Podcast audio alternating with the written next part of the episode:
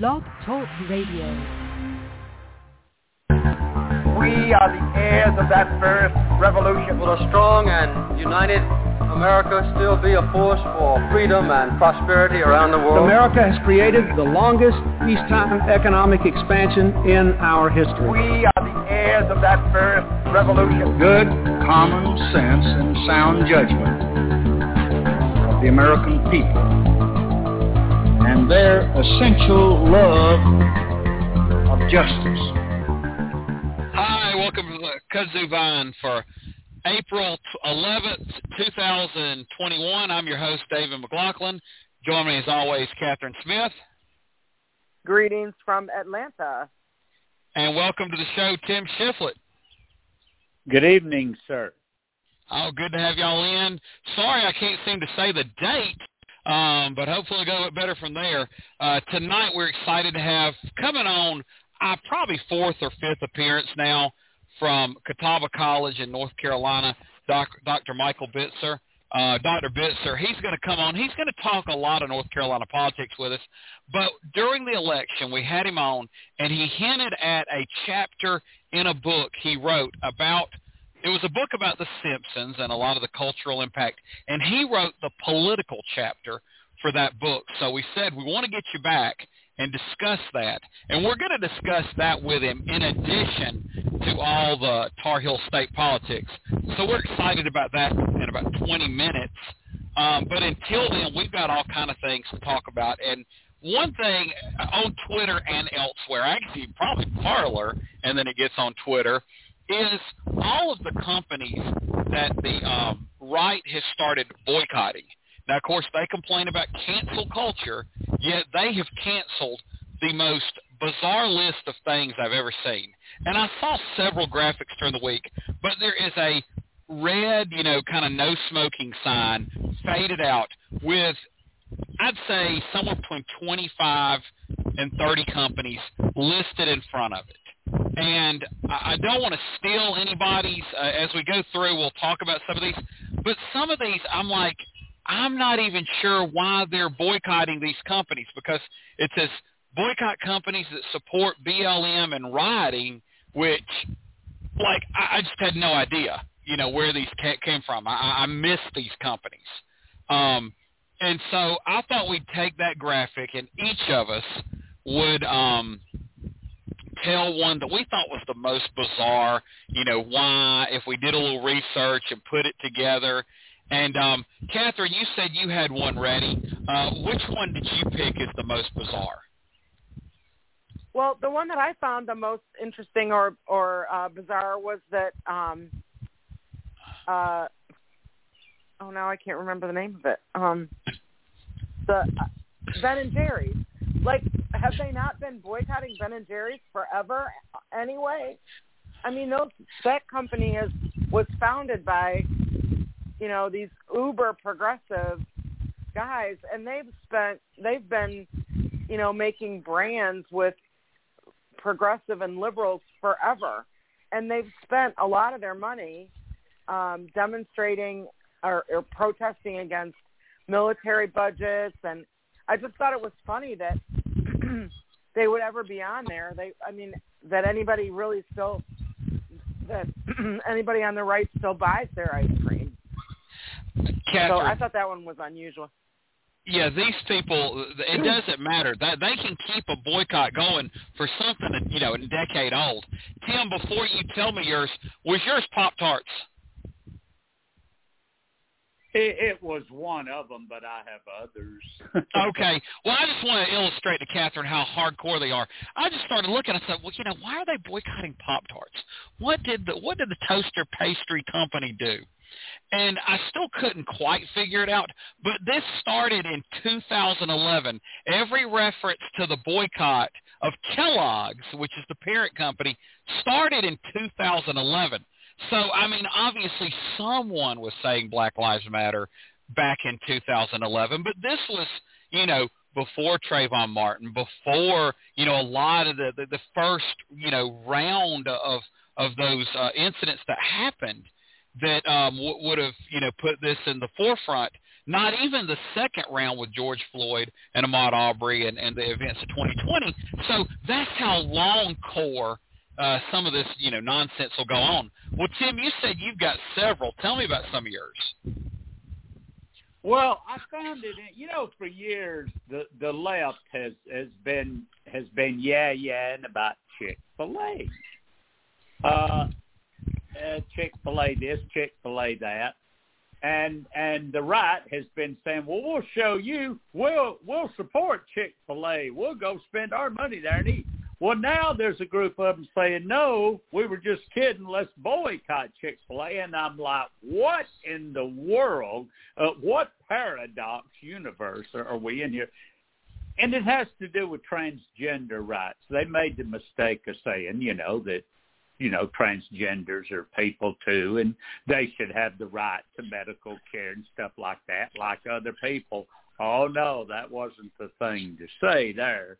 So now there's a group that wants to boycott Chick-fil-A from the right.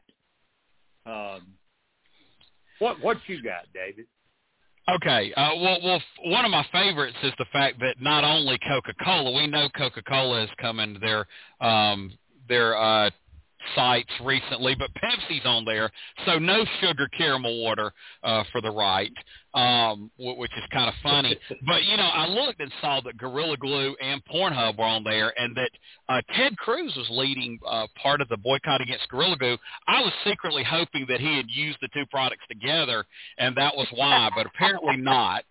Um, no, I'll and I'll just get to the Gorilla Glue one. I did not look up the other one because I thought, no telling what I'll find out that'll be on my browser history, and I like my job, so I won't um, go there. Um, and so I looked up Gorilla Glue, and so apparently a few months ago, and I heard a little bit about this. There's something called Gorilla Snot Gel, and it is for hair care. It's a, it's to really hold your hair in place really nice and stiff and I'm not a hair care person so that may not be the proper um, verb there or, or adjective but somebody was just not familiar with the Gorilla Glue line of products which you know I think that's kind of odd but then I probably do a little more handiwork than this lady did and so she just didn't know about Gorilla Glue and that it was literally glue it wasn't Gorilla Snot gel so she puts Gorilla Glue in her hair. And the Gorilla Glue, of course, you know, causes major damage to the point where it was a medical issue. And so Gorilla Glue, the company, was like, you know, of course, no liability because you know, glue wood together. Don't glue your hair. But you know, they were said this is some ways you can get it out. I think they um, there was being some money raised for her. They may have paid for some of it, just as goodwill. I mean, once again, no culpability, no liability, just trying to be a good citizen. I felt f- sorry for the lady. And um, then there was apparently um, some GoFundMe type activities. The lady, my daughter actually had heard about this. Mercedes knew a lot about it. Apparently, like let's say she incurred, and I'm just going to use a figure, ten thousand dollars in medical bills. When all was said and done, they had raised like fifty thousand dollars, and so it appears that the lady may have profited money from the incident. And some people were mad that this person had manipulated things. At the end of all this, Gorilla Glue manipulated nothing. Gorilla Glue benefited financially in no way from this. But because they helped this person, by the way, this person was African American. And I think that's how deep-seated a lot of this racism is. They just didn't like the help, fact that they helped a black woman. Um, they put Gorilla Glue on the list. And I mean, how spiteful. I mean, you know, as, as weird as a lot of these protests are, Gorilla Glue did nothing wrong in any way, shape, or form that they would be boycotted. So I thought that was a very, very bizarre one. Um, Tim, Catherine, do y'all have more? Well, yeah. Always. Tim, go ahead. well, I mean, the bank. Let's just grab a, a major corporation. The Bank of America. Oh, everybody hates banks, of course, right? And uh, I'm sure this bank has done something awful. Well, the awful thing they did was they just made a statement like everybody else about voting rights. Well, them and you know half the people in the country did.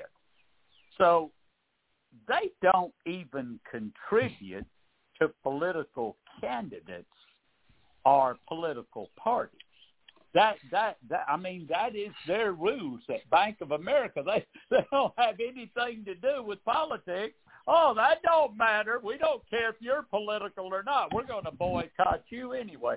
So there's a group that's wanting to boycott the Bank of America. Of course, I'm sure the Bank of America is not worried about uh, two dozen people in Eatonton, Georgia that might say we're not doing business with you.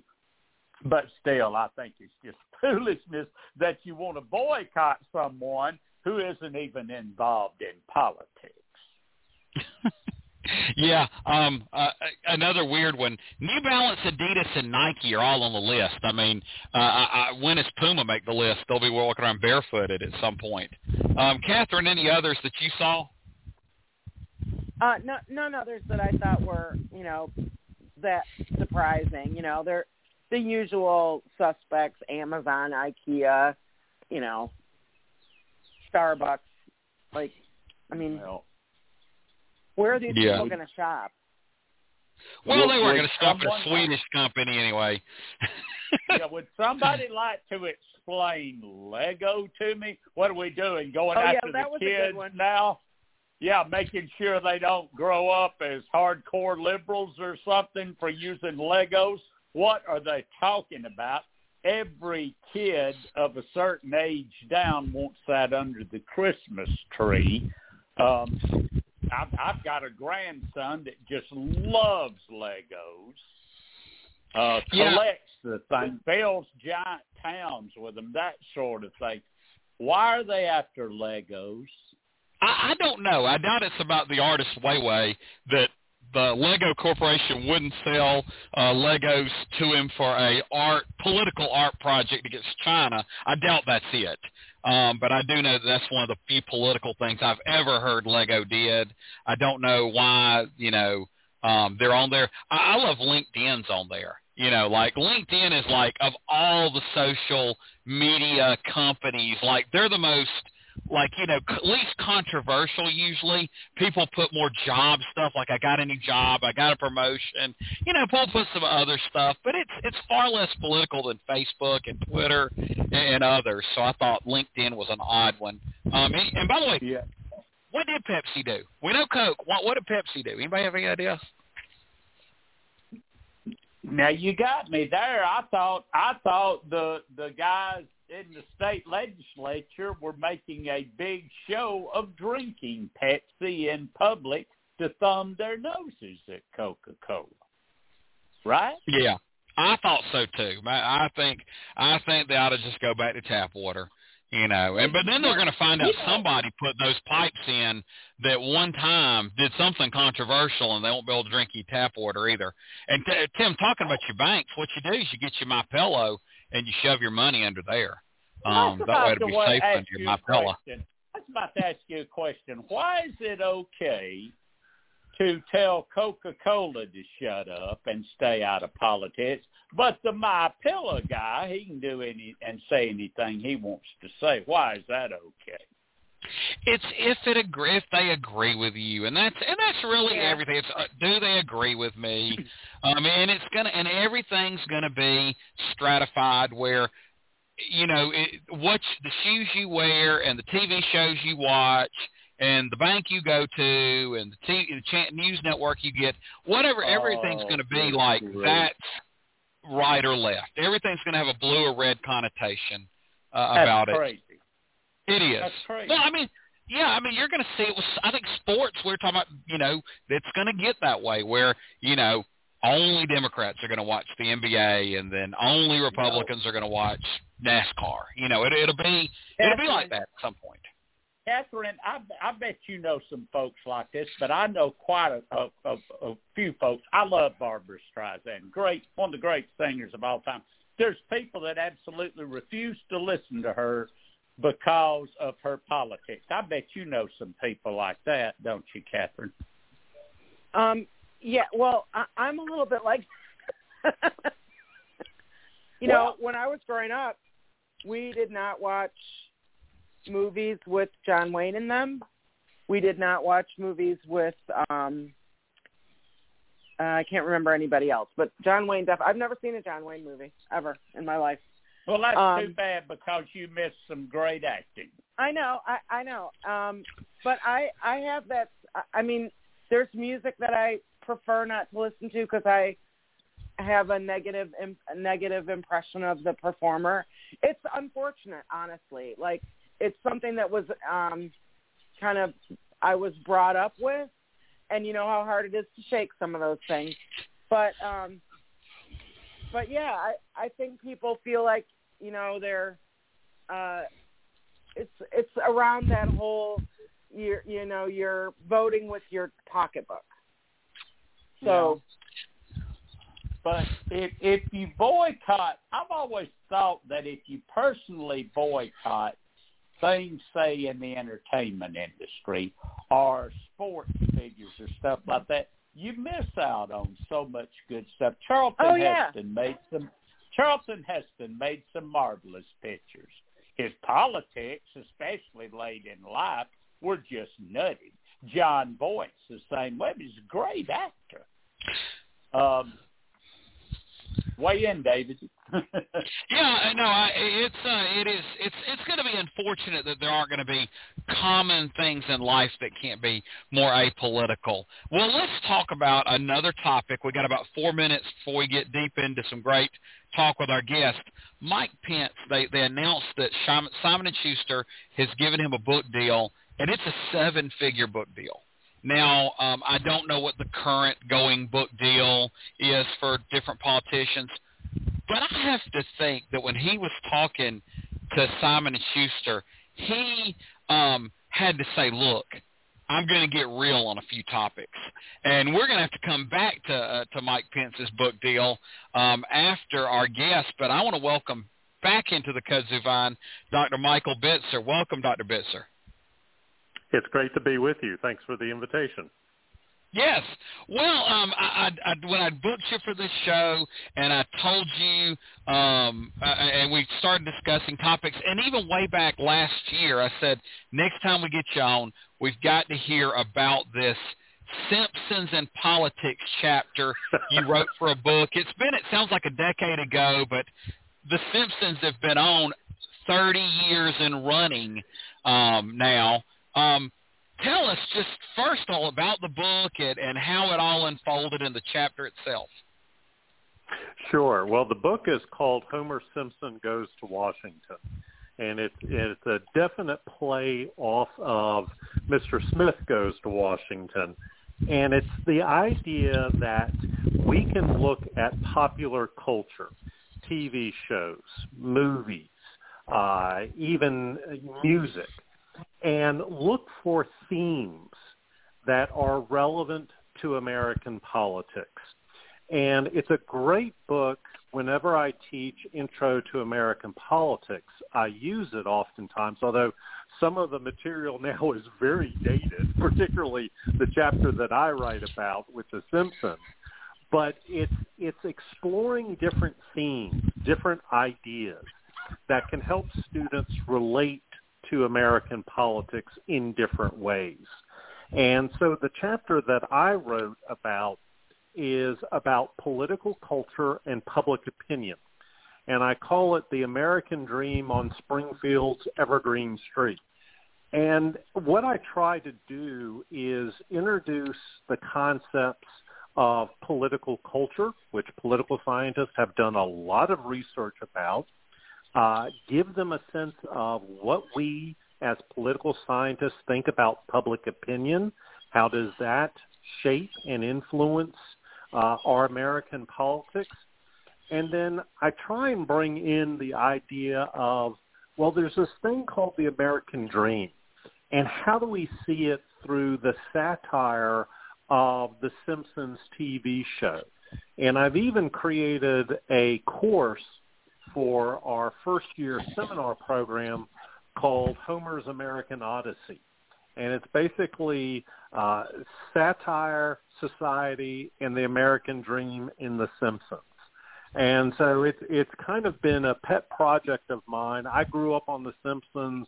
I think the golden age of The Simpsons was really the first 10 years of, of the episodes, but I think it has so much relevance to what was going on in society at that time and still is very much a reflection, even a satirical reflection of America and particularly American politics. Yes, I think you and I are similar ages. I was in college when The Simpsons started, watched it pretty much every episode the first decade. Yep. Then I had this big decade in between I didn't watch. And then we got a DVR and it automatically recorded everything on prime time, including The Simpsons. and so for about the past 10 years, I've seen probably all the episodes of The Simpsons again. And so um, I, I'm very thankful for the DVR. Well, when you were on the show last time, you you had mentioned the book, and I texted you something right after, and we kind of had a little back and forth on this. Um, not disagreeing, but Mike Pence. A lot of people think Mike Pence is Ned Flanders. I purport that Ned that um that Mike Pence is actually Smithers, uh, Mr. Burns' um, subservient mm-hmm. Um, assistant do you think Mike Pence is more Flanders or Smithers? Oh boy, that's a great question. Um, you know, he's got attributes of both. Uh, you know, Ned Flanders is just this this constant, you know, positivity. You know, look at everything through through bright lights and you know charm and whatnot. And but but then you've got Smithers, who very much was kowtowing to whatever his boss, Mr. Burns, would say. And I, I think that there are, you know, reflections. If I could split the baby in half, um, in in both characters, I think you know the way that the writers approached their subjects through a cartoon is really just indicative of the power that they have of observing our society. And yes, you know, 30 years later, could a character or characters of a TV show be relatable to the former vice president of the United States? I mean, I'm thinking of the one episode where Lisa Simpson becomes president and she is confronted with some major crisis. Uh, it was a budget deficit or something of that nature and you know her aides are all talking about what she needs to do and how she needs to approach it. And finally president simpson says thanks president trump which you know indicates that she was elected right after donald trump. I mean this was back in the 1980s and the early 90s for this to come out. Uh so you know it, it, it is a show that you know does does last in terms of its legacy and its impact on on picking at society and and making points that that maybe we need to be much more cognizant about. Yeah, here's what amazes me about that that back in the I guess 1990s that the writers of the Simpsons would have predicted that Trump would be that crappy uh, of a president because uh, you know putting him as president is one thing, but realizing he would be that an abject failure way back then that was pretty clairvoyant. Let's talk about Lisa Simpson. She's pretty much the same character from 1989 till today. She's she's mm-hmm. changed very little. Now back when they first wrote her, she was woker than woke. But America yeah. and the political landscape, particularly the, the, the left half of the political landscape has moved to Lisa Simpson. She's now kind of, you know, mm-hmm. mainstream, you know, Democratic yeah. politics as much as a fourth grader can be, um, to be fair. Um, how do, isn't it interesting or what's your thoughts on how Lisa Simpson's been able to kind of predict the change of America? I, I think that that's fascinating because I, I think it is – that generational dynamic that is playing out. I mean, almost you can you can think of certainly uh, both Homer and Marge as classic boomers, you know, in in terms of their generational identification. I would probably put Bart in Gen X just because of his cynicism, just because of the way that he approaches, uh, you know, life in that regard. But maybe Lisa Simpson is the reflection of millennials and now Gen Zers. Uh, you know, of, of a real shift in terms of generational attitudes that I've been looking at over the past several years, particularly based on uh, information and data from the Pew Research Center that shows millennials and Gen Zers are very much more to the center left than, say, boomers who were more center right. Gen Xers tend to be very much in the middle but slightly lean to the right. You know, maybe maybe she is the epitome and the recognition of what a generation now who is under 40 coming into American politics is all about. I think a lot of her early issues were identified. And, you know, even though these, these millennials and Gen Zers were, were bo- not born, but, you know, were, were very young maybe that influence did play something in, into it. I don't want to read too much into a cartoon character shaping a generation, certainly, but we know from all the data, anybody under the age of 40 is definitely center left in terms of the overall generational dynamic, and it reflects who and what Lisa Simpson is. Yes, and I have to fact check myself. I said fourth grade. Fourth grade is Bart. Lisa is perpetually, even though she's one of the smartest characters on TV, she's always in the second grade. Um, so I, I hate that I messed that up. And I think you're right. I think she is a millennial. Uh, and Bart, I guess, would be the oldest of the Gen, or the youngest of the Gen Zs, and she's one of the older millennials, probably about the age of Pete Buttigieg if she had aged. Sure. Um, one final yeah, question, yeah. and this is rapid fire. Okay, the first presidential election um, would have been 92.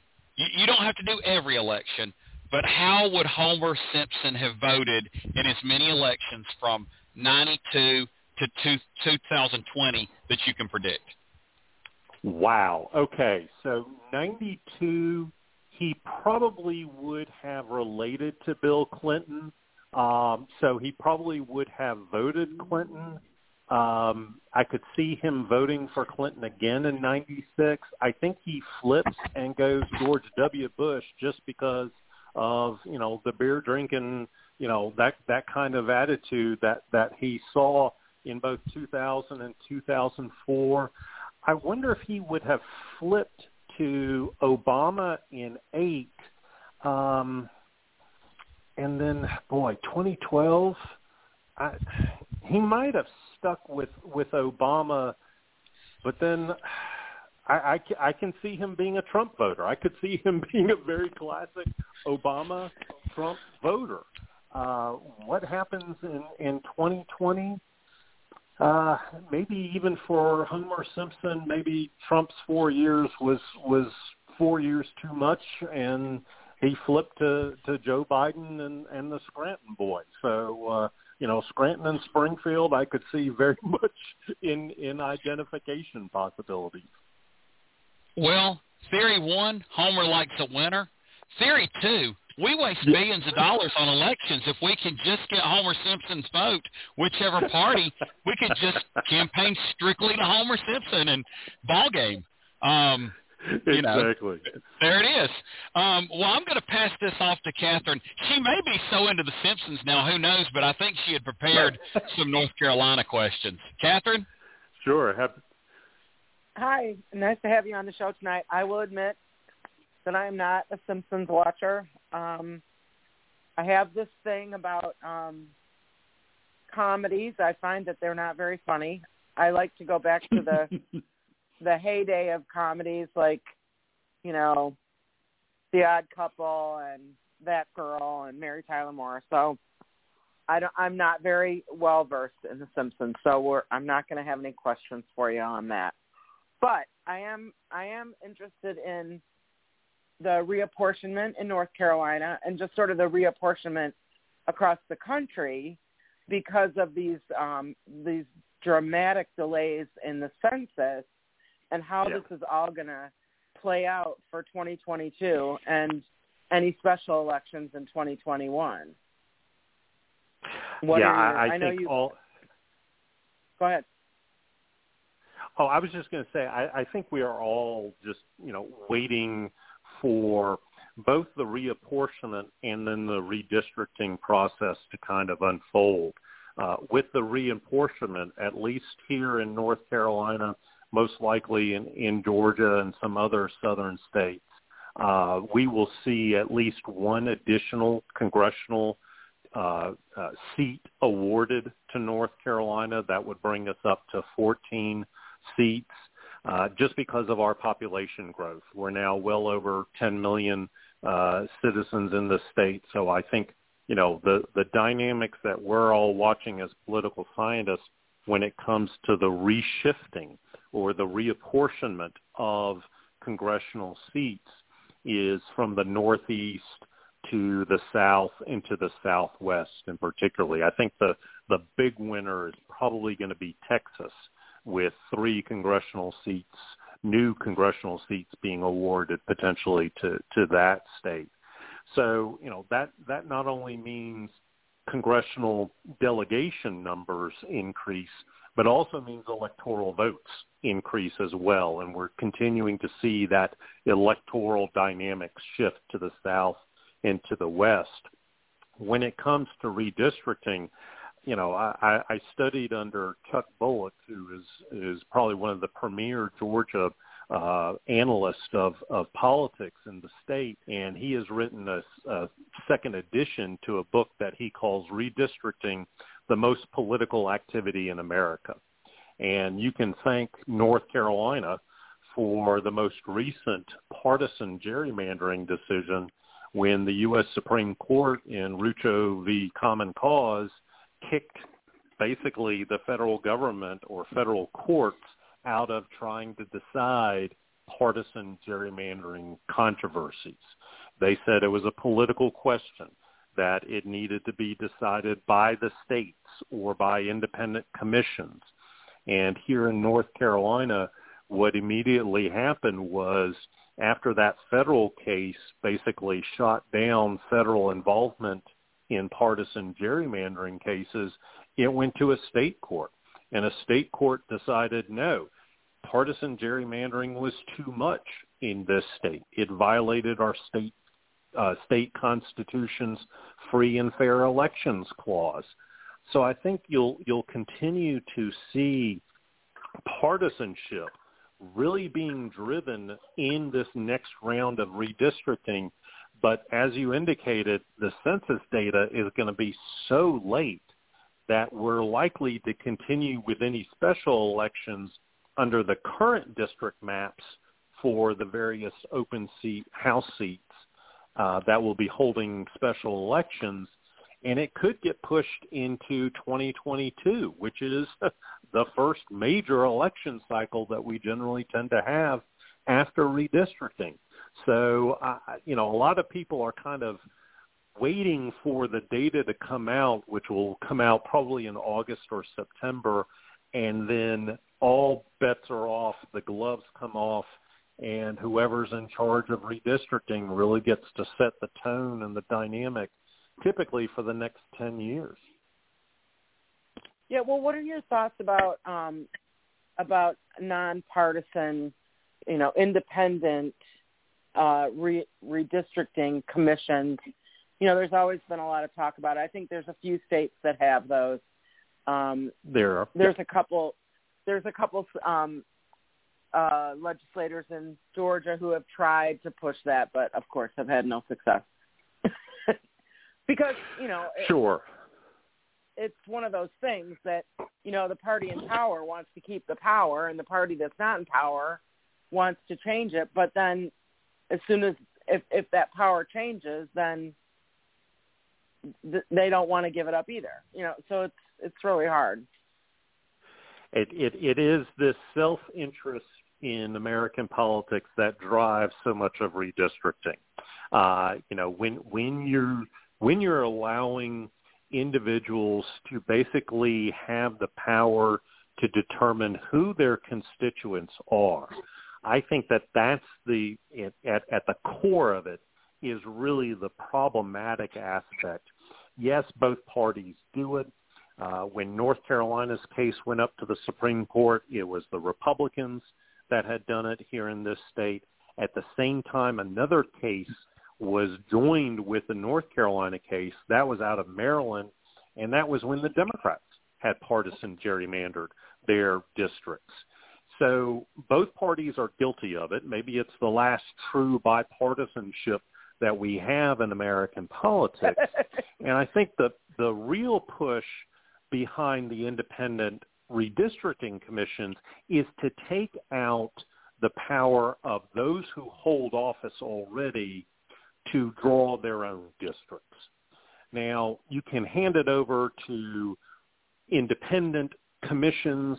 Uh, you know, it's hard to find truly nonpartisan or independent-minded individuals in today's political environment.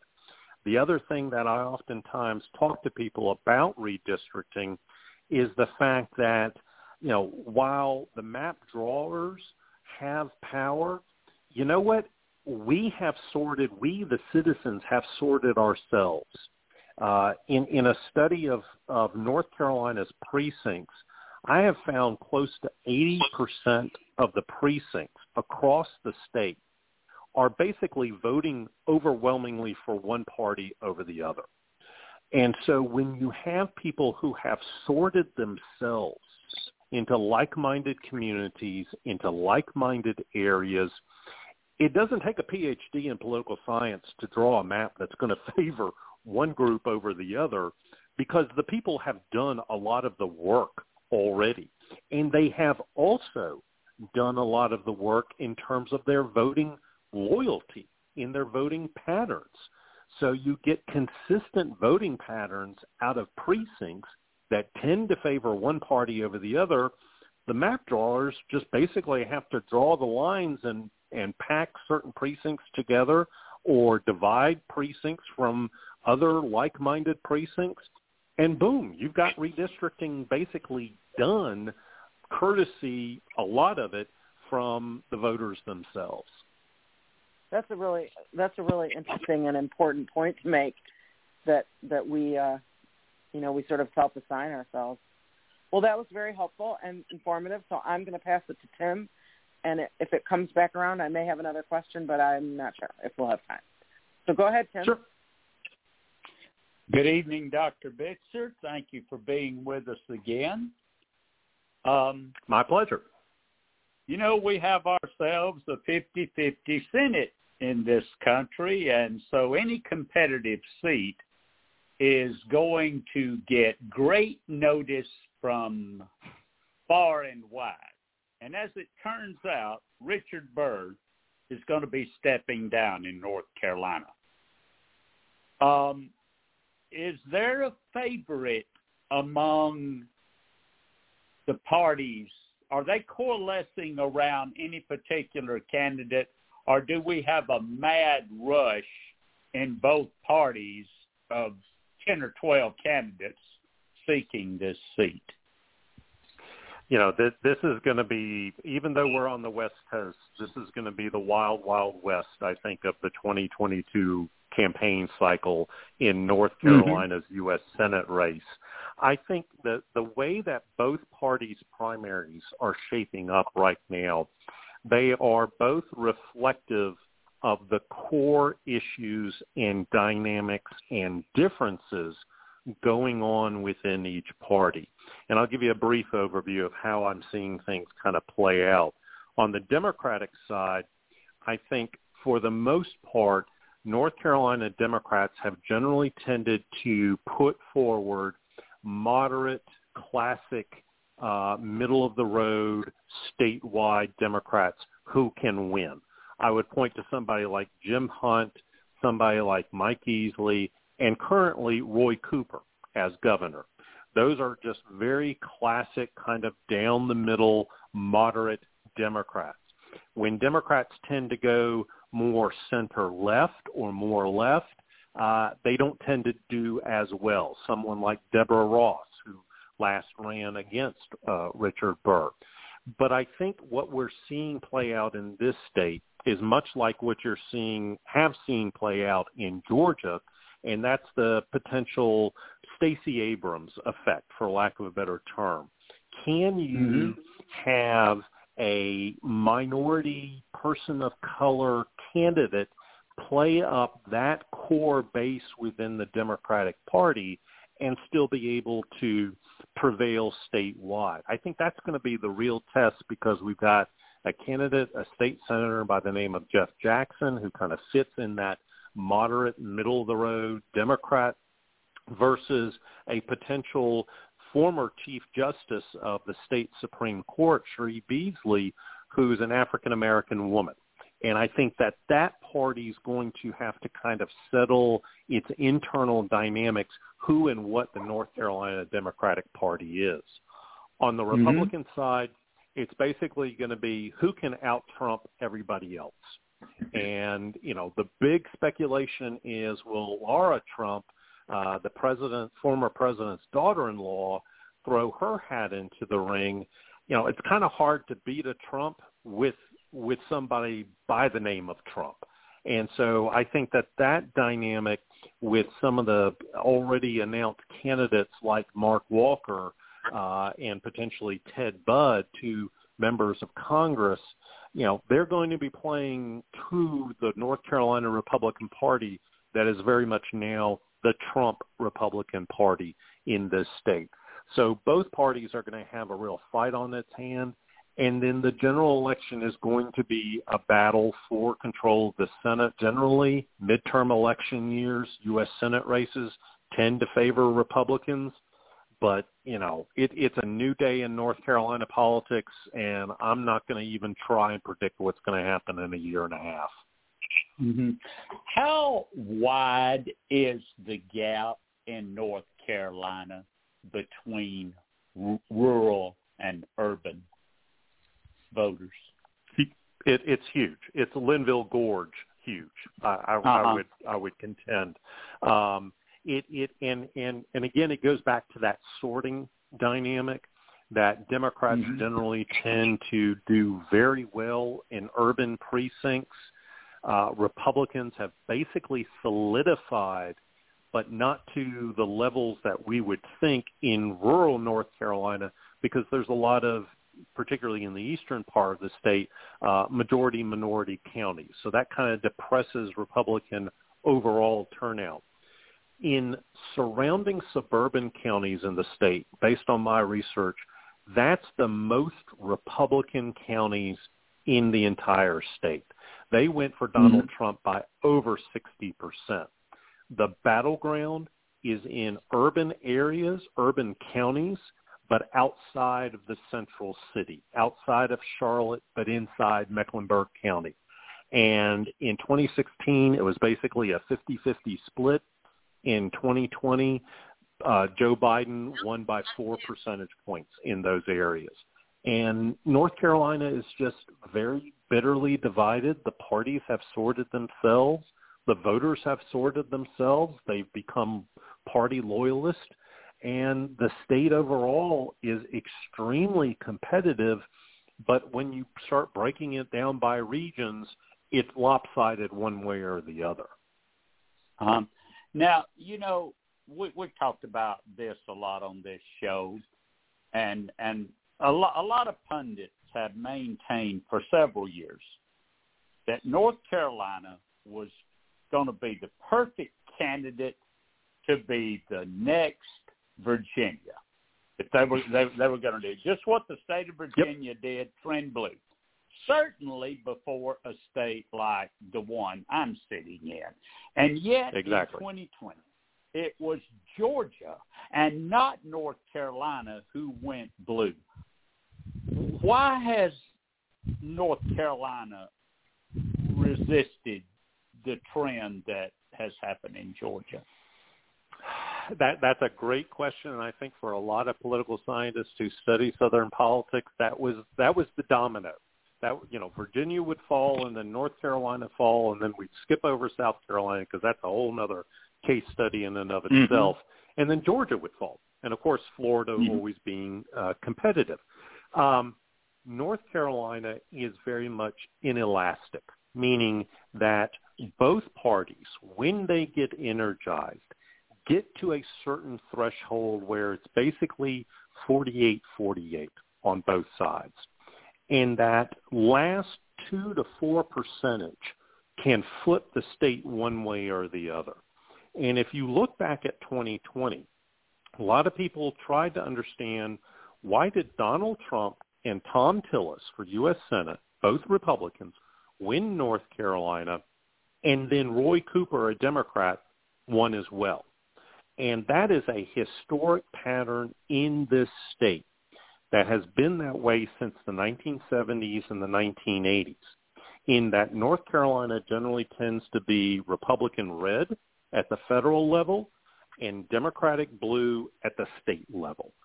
And what is happening since 2008 is that the state has become more competitive, much more evenly divided, but it only takes, you know, a couple 10,000 votes to go from red to blue. And and I think last year in in the 2020 election it simply played out to historic legacy but I think it was still very, very close. Georgia was very, very close as well for both president and the two Senate races. So it's hard for me to say a state is blue or red like North Carolina or like Georgia.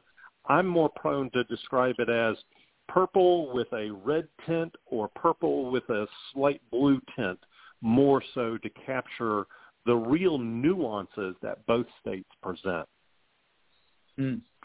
Well, I thank you for that, Doctor, and uh, I'm going to pass it back to David. David? Yes, well, I would like to ask you one more political question, and that was in the past few weeks, I believe it was Republican pollster, I know it was Republican pollster, Glenn Bolger, came out with a report, and I, I believe he was the um, pollster for um, Thom Tillis, and he said if uh, the text the text affair controversy mm-hmm. would not have happened, Cal Cunningham would have won.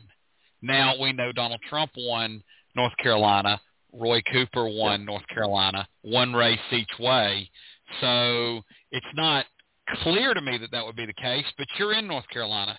Is that correct, or would Thom or Cal Cunningham would have lost either way? you know, it, it's. I, I can see how if that issue had not come about, that probably suburban voters would have stuck with, you know, uh, Cal Cunningham in that context. Um, you know, a lot of people poo-pooed, you know, when when that news broke and said, well, it's it's not going to have any major effect because the numbers are are so steady but it's it's like I described. It's that few 10,000, 20, 30, 50,000 voters that can move an election from one column to the other. And I, I just think, you know, the timing was just so poor on the Cunningham side. And then his response, which was basically a lack of response to it uh, really did not probably do him any service or favors. And I think that, you know, the, the way that it played out, nobody here who was really watching it was surprised because the polling got so much closer as the election came along. And when you have a, you know, forced error like that kind of thing, that can be the deciding factor that flips it one way or the other. Candidates matter in elections. And I think that's the struggle right now that North Carolina Democrats are trying to confront is do we want that kind of moderate centrist or do we want somebody that will stand up and be kind of the the voice of the opposition?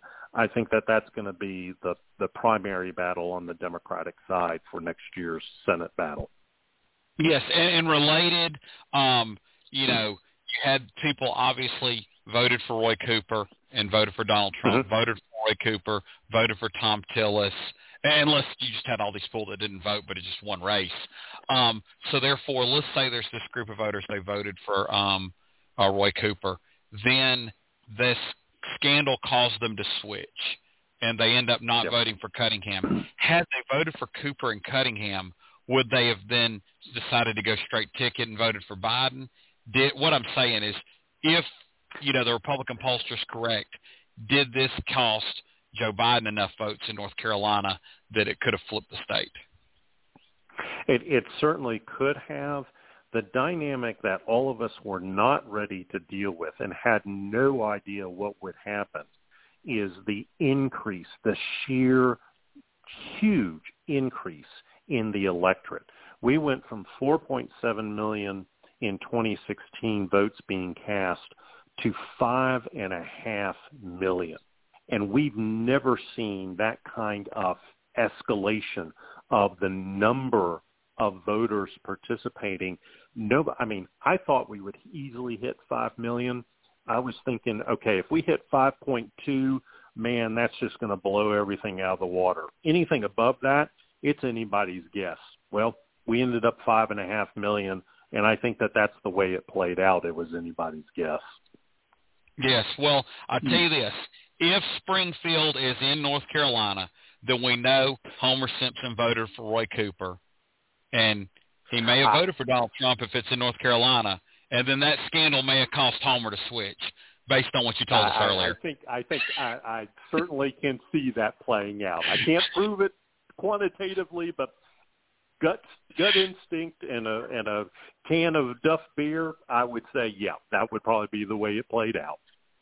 All right. Well, Dr. Bitzer, I w- I've thoroughly enjoyed this, and we want to have you on again. And of course, when you ha- when you're on again, whatever happens, we're of course going to call back to this uh, Homer Simpson thing you've done tonight. Um, but it's been a thorough joy, and I think the Tar Heel State's going to continue to be competitive, and thus continue to be fascinating. It will be. I've enjoyed the conversation. Thanks again for the invitation. Thank you, sir. Thank you, sir. Thank you, sir. All right. Dr. Michael Bitzer of Catawba College, uh, just one of the most intriguing guests we have on, and, and the Simpsons thing is uh, just really uh, just clever. Um, you know that he got involved with that project, and so now let's go back to this Pence thing. Mike Pence gets this seven-figure book deal. I mean, that's real money, even in even in twenty twenty dollars. Um, to me, if he does the book version of say his debate performance, you know, who wants to read that? That's not interesting. That's not going to move books. No one's going to really buy that book, and Simon and Schuster will lose money on it. Do y'all think, like I do, and I'll go ahead and say what I think, that Mike Pence had to um, commit to telling some real stories in this book about different parts of his four years in the vice presidency, including uh, probably a little bit of real talk on January 6th. Catherine, what do you think? Well, I don't know how book deals go, so I can't really speak specifics, but I would think that to get that kind of advance or that kind of book deal, you need to make some, you know, promises to make it making it enticing, whether that's um, you know, inside base inside, you know, track information about, you know, the four his uh four years as vice president or some or something about like the future of the of the Republican Party or something. But it's gonna it's gotta be um uh juicy in order to get that kind of money. Yes. Tim, your thoughts on this book deal? Well, I, I know that that compared to some other people like Biden, for instance, Pence's deal, believe it or not, was not as lucrative. Um, I think he got the deal because he's Mike Pence, who happened to be Donald Trump's vice president. Uh, I, I don't know how many promises he had to make. He probably told him, you know, I'll I'll tell the truth as I, I remember it, and you know, certain things I can't tell, but but you know, uh, if he just tells, for instance, the story of what happened on January 6th from his perspective, where he was, man, that would be a great story by itself. But I don't think he had to really uh, go overboard making making promises. I think he was offered the deal because of who he is. Yeah, maybe. I just don't see him being the kind of guy just in the Mike Pence story really moving a lot of books because he's not popular with the Republican base. And unless it's this juicy tale, I don't think the other side's gonna, you know, buy this book or just the more apolitical folks. Um, they're not gonna buy this book. So somebody's gotta, you know, um purchase this thing to make it worth it unless Simon and Schuster just thinks it's valuable to have the publishing rights to the you know the the former vice president's book. Um, it, it's interesting because I remember you remember when Hillary Clinton got the book deal, uh, and it was you know a seven figure deal, and of course that was in two thousand um, dollars, uh, maybe even two thousand two dollars. You know, it was somewhere in there, and she got it. And I remember on Crossfire. Um, you know, Tucker Carlson, and this is the Tucker Carlson from that day, not the one now. Um, and he said, you know, oh, she'll never uh, make that money back. What a horrible deal. That it was some kind of, you know, it, it was either stupid on the publishing part or it was almost like a, a kickback in some ways to give Hillary Clinton that kind of money. Um, and she ended up selling that many because he said I'd eat my shoe if he'd ever did it. And then she was, of course, incredibly gracious and brought a shoe cake out for him to eat. Um, he probably would doesn't. The 2020 Tucker Carlson doesn't deserve that, um, but the the one back in the early 2000s, I guess, did. Um, and it showed, you know, it was a great moment for her. But I remember them talking about that book deal, and, and I, like I said, I know this is different dollars, but it just doesn't seem like, you know, Mike Pence is not going to move, you know, book sales like say Hillary Clinton would. Um, well, Catherine, Mike I, Pence, or Tim, you seem to have something to say. Yeah. Yeah, I, I just want to say, Mike, Mike Pence is not the type that's gonna uh, trash Donald Trump in his book. He he just isn't to do it. That's not that's not who he is. He, he's just not to do that, right? Yeah, maybe not. I, I don't see it either. And especially, they say he's gearing up for 2024. And if he trashes him, whatever chance, and I don't think it's much, is gone. Um, you know, I don't think he's risking anything. Um, I think his chances are probably worse than Dan Quayle's when he ran in 1996. Um, Catherine, I for one think Karen Pence's book would probably be a little more interesting because I think she actually has a harsher opinion of Donald Trump, is more, probably more willing to tell the truth, and might be wanting to actually own a house because you know the Pences. Um, apparently, they were became homeless on um, January 21st of this past year. Um, you know, I'm sure they had a few nickels to rub together for a hotel room on Hotwire. Um, but, you know, they literally did not own a home when they left the vice presidency. Well, I think the other thing we can think about is what else Mike Pence could write about. You know, he's a, you know, a, allegedly a big, strong man of faith. He could write a, um, a book that's more inspirational instead of storytelling.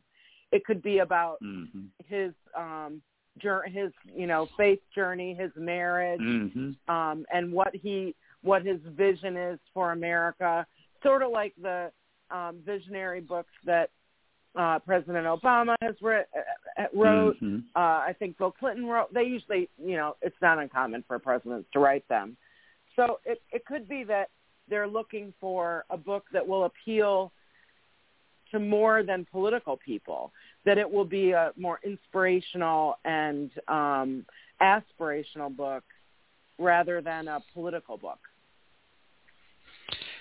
Yeah, I, I tell you, um, I mean, if he tells his story, I guess there's something there. I doubt his story is as good as some others, um, just because he, he probably, you know, just had a more you know, vanilla lifestyle. And I tell you, I've listened to all three of um, President Obama's books, and, and Dreams of My Father was excellent.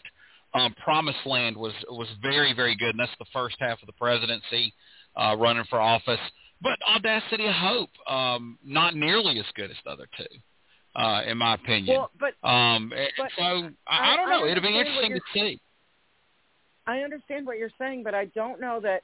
Um, while we might not be interested in a um, in this vanilla book, it might be very inspirational to a lot of people who see their lives as very ordinary to read about a man who also had an ordinary life, but then, you know, became vice president. Like, and so I, I think it's um, it's hard to know what um, what Simon and Schuster was looking for, is it, and what um, what kind of um, story or um, what what Mike Pence has in mind for what he wants to write about. So it will. I think we'll just have to wait and see. Yeah, we will but see I hope about. they can buy themselves. I hope they can get a little home to live in. I'd hate to think of them, you know, living in Airbnbs. yeah, I, I, I think that you know the book, the book deal's part of that. Tim, last thought. Yeah, well, uh, Catherine had, makes a good point here, and I go back to the 1970s.